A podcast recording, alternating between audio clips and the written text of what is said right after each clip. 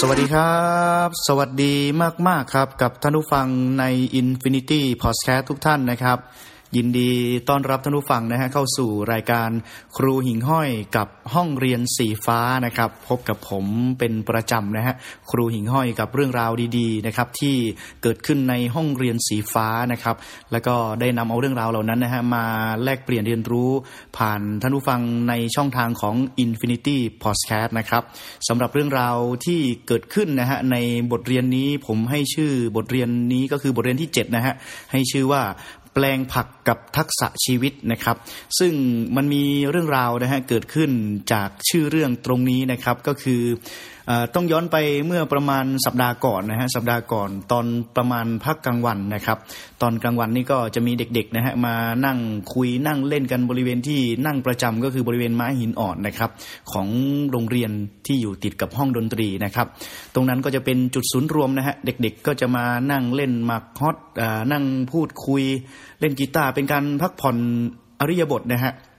ในช่วงตอนกลางวันหลังจากที่เรียนในช่วงเช้ารับประทานอาหารกลางวันเสร็จนะครับก่อนที่จะเข้าเรียนในภาคบ่ายเด็กๆก็จะพากันมาเล่นกันที่นี่นะครับก็ส่วนใหญ่ก็จะเป็นเด็กป .4 5 6 แล้วก็มัธยมนะครับผมก็จะไปนั่งที่ตรงนั้นประจำนะฮะก็เป็นอีกหนึ่งแหล่งข่าวนะครับที่เราจะได้เข้าถึงเด็กๆนะฮะว่าเด็กๆเขาต้องการอะไรอยากจะมีอะไรมันเป็นเวทีที่ดูแล้วไม่มีขอบเขตหรือว่าไม่มีอะไรมาปิดกั้นนะฮะเวลาเราพูดกับเด็กๆแล้วก็ใช้ภาษาหรือว่าใช้อากับกิริยาต่างๆเนี่ยมันไม่เขินหรือว่ามันไม่ดูเป็นที่เขาเรียกว่าเป็นทางการมากเกินไปนะครับก็คือตรงนั้นจะเป็นพื้นที่ที่ความปลอดภัยทางด้านความคิดของเด็กๆแล้วก็คุณครูเนี่ยจะได้พูดคุยกันนะครับก็มีคุณครูหลายๆท่านนะฮะไปใช้บริเวณหน้าที่ตรงนั้นนะครับที่จะพูดคุยกับเด็กๆผมก็เป็นหนึ่งในนั้นนะฮะเพราะว่าผมมักจะไปเขาเรียกว่าไปสืบเสาะหาเรื่องราวนะครับในความต้องการรวมถึงการพัฒนาการทางการเรียนรู้ของเด็กๆหลายๆคนที่เขามีความต้องการหรือว่าเขามีจุดชี้วัดตรงไหนนะว่าเขาอยากจะได้อะไรเพราะฉะนั้นเขาจะเป็นเวทีอีกหนึ่งเวทีที่จะได้คุยกันนะครับบริเวณในสถานที่ที่หลังจากพักรับประทานอาหารกลางวันเสร็จนะครับก็มีเรื่องราวนะฮะที่เกิดขึ้นในตรงนั้นเนี่ยคือบริเวณระหว่างโต๊ะม้าหินอ่อนนะครับก็จะเป็นศูนย์การเรียนรู้โรงเรียนปลอดขยะของโรงเรียนนะครับจะมีบอร์ดจัดนิทรรศการต่างๆที่เกี่ยวข้องกับการให้ความรู้เรื่องของการคัดแยกขยะนะครับซึ่งโรงเรียนของผมก็ได้เข้าร่วมโครงการZero Waste นะฮะซึ่งเป็นโรงเรียนของดูแลในเรื่องของการจัดการขยะอยู่แล้วเพราะฉะนั้นก็จะมีพื้นที่นะครับก็จะเป็นอาคารเป็นศาลาโล่งกว้างนะครับให้เด็กๆมาเล่นเพราะว่าจะมีตัวชุดถังขยะมีตัวอย่างหลายๆอย่างให้เด็กๆได้ดูนะครับรวมถึงการจัดการขยะแบบถูกวิธีในจุดตรงนั้นด้วยนะครับแล้วก็จะมีกรงนะฮะสำหรับการเล่นก็คือใช้ขวดพลาสติกในการหย่อนลงไปก็จะเป็นที่เก็บขวดพลาสติกจำนวนเยอะมากนะครับไว้สำหรับการทิ้งขวดพลาสติกโดยเฉพาะในตรงนั้นนะครับแต่มีประเด็นก็คือมันจะมีพื้นที่นะฮะระหว่างศูนย์การเรียนรู้เลยไปถึงบ้านพักจะมีแปลงพื้นที่ว่างเปล่าเนี่ยนะครับไม่ค่อยกว้างมากนะครับผมก็นั่งอยู่ตรงนั้นแล้วก็คิดไอเดียขึ้นมาว่าพื้นที่ตรงนี้น่าจะทำประโยชน์อะไรได้บ้างอะไรประมาณนี้นะครับก็เลยสอบถามเด็กๆไปนะครับเด็กๆที่มานั่งตรงนั้นก็จะเป็นเด็กมัธยมม.1 ม.2 ม.3 เนี่ยนะฮะนั่งคุยกันเล่นกันนะครับอยู่ตรงนั้นก็ถามว่าที่ตรงนี้เนี่ยควรจะทำอะไรดีนะฮะผมคิดในใจว่าเราอาจจะทำเป็นปรับปรุงพื้นที่นะฮะน่าจะเป็นพื้นที่สวยๆหรือว่าจัดสวนหย่อมอะไรประมาณนี้นะครับแต่เด็กๆเขาพูดขึ้นมาบอกว่าปลูกผักสิครูประมาณนี้นะฮะคือเขาพูดว่าปลูกผักสิครูใช้พื้นที่ตรงนี้ในการปลูกผักผมก็คิดในใจว่าถ้าปลูกผักนี่เขาจะปลูกผักอะไรก็เลยบอกว่างั้นถ้าปลูกผักเนี่ยเราเป็นคนปลูกเองนะเดี๋ยวครูจะ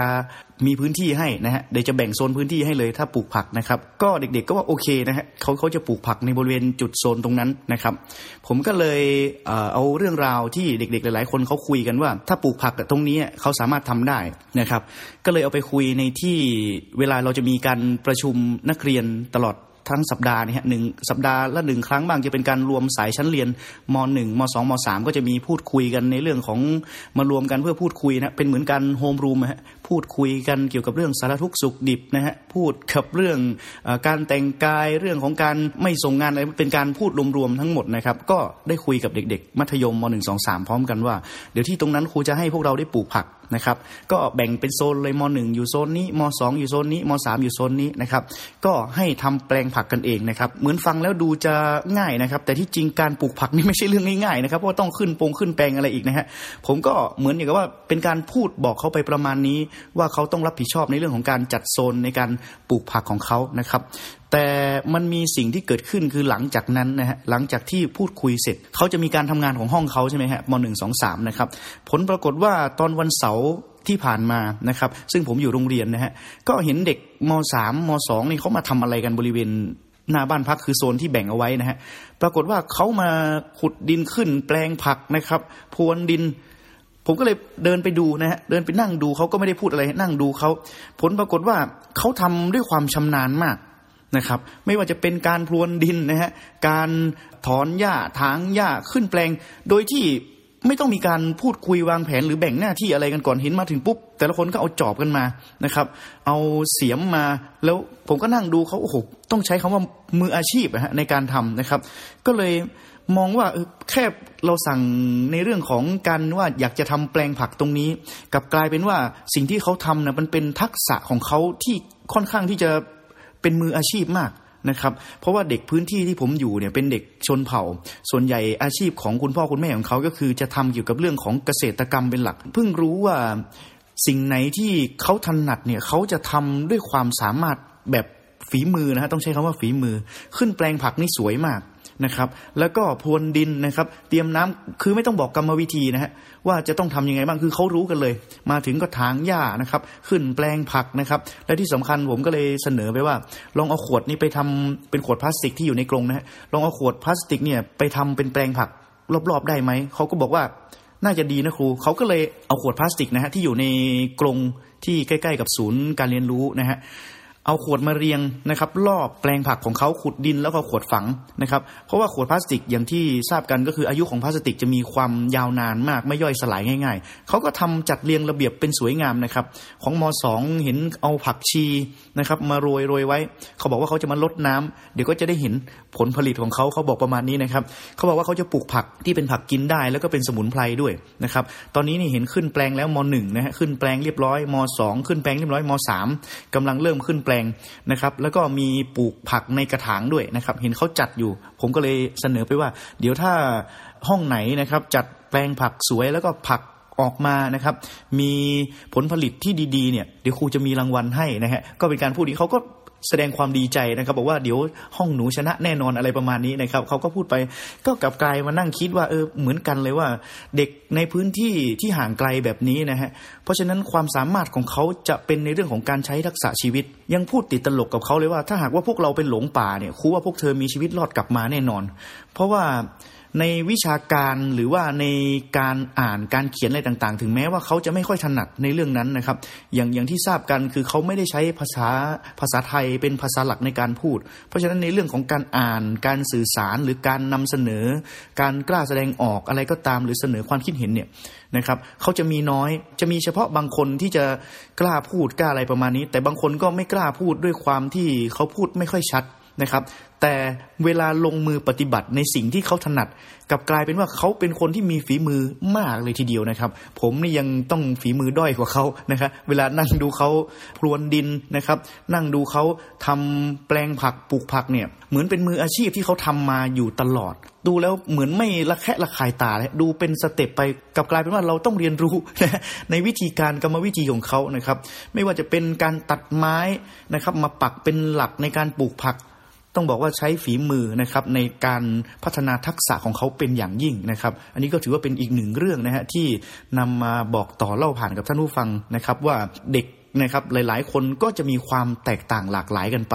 และความถนัดของแต่ละคนนะครับเวลาเขาทำในสิ่งที่เขาถนัดนะฮะไม่ต้องมีอะไรที่จะไปเพิ่มเติมเขาเลยนะครับเขากลับกลายเป็นว่าเขาทำในสิ่งนั้นให้เราได้ดูเนี่ยโอ้ถือว่าเป็นสิ่งที่น่าสนใจแล้วก็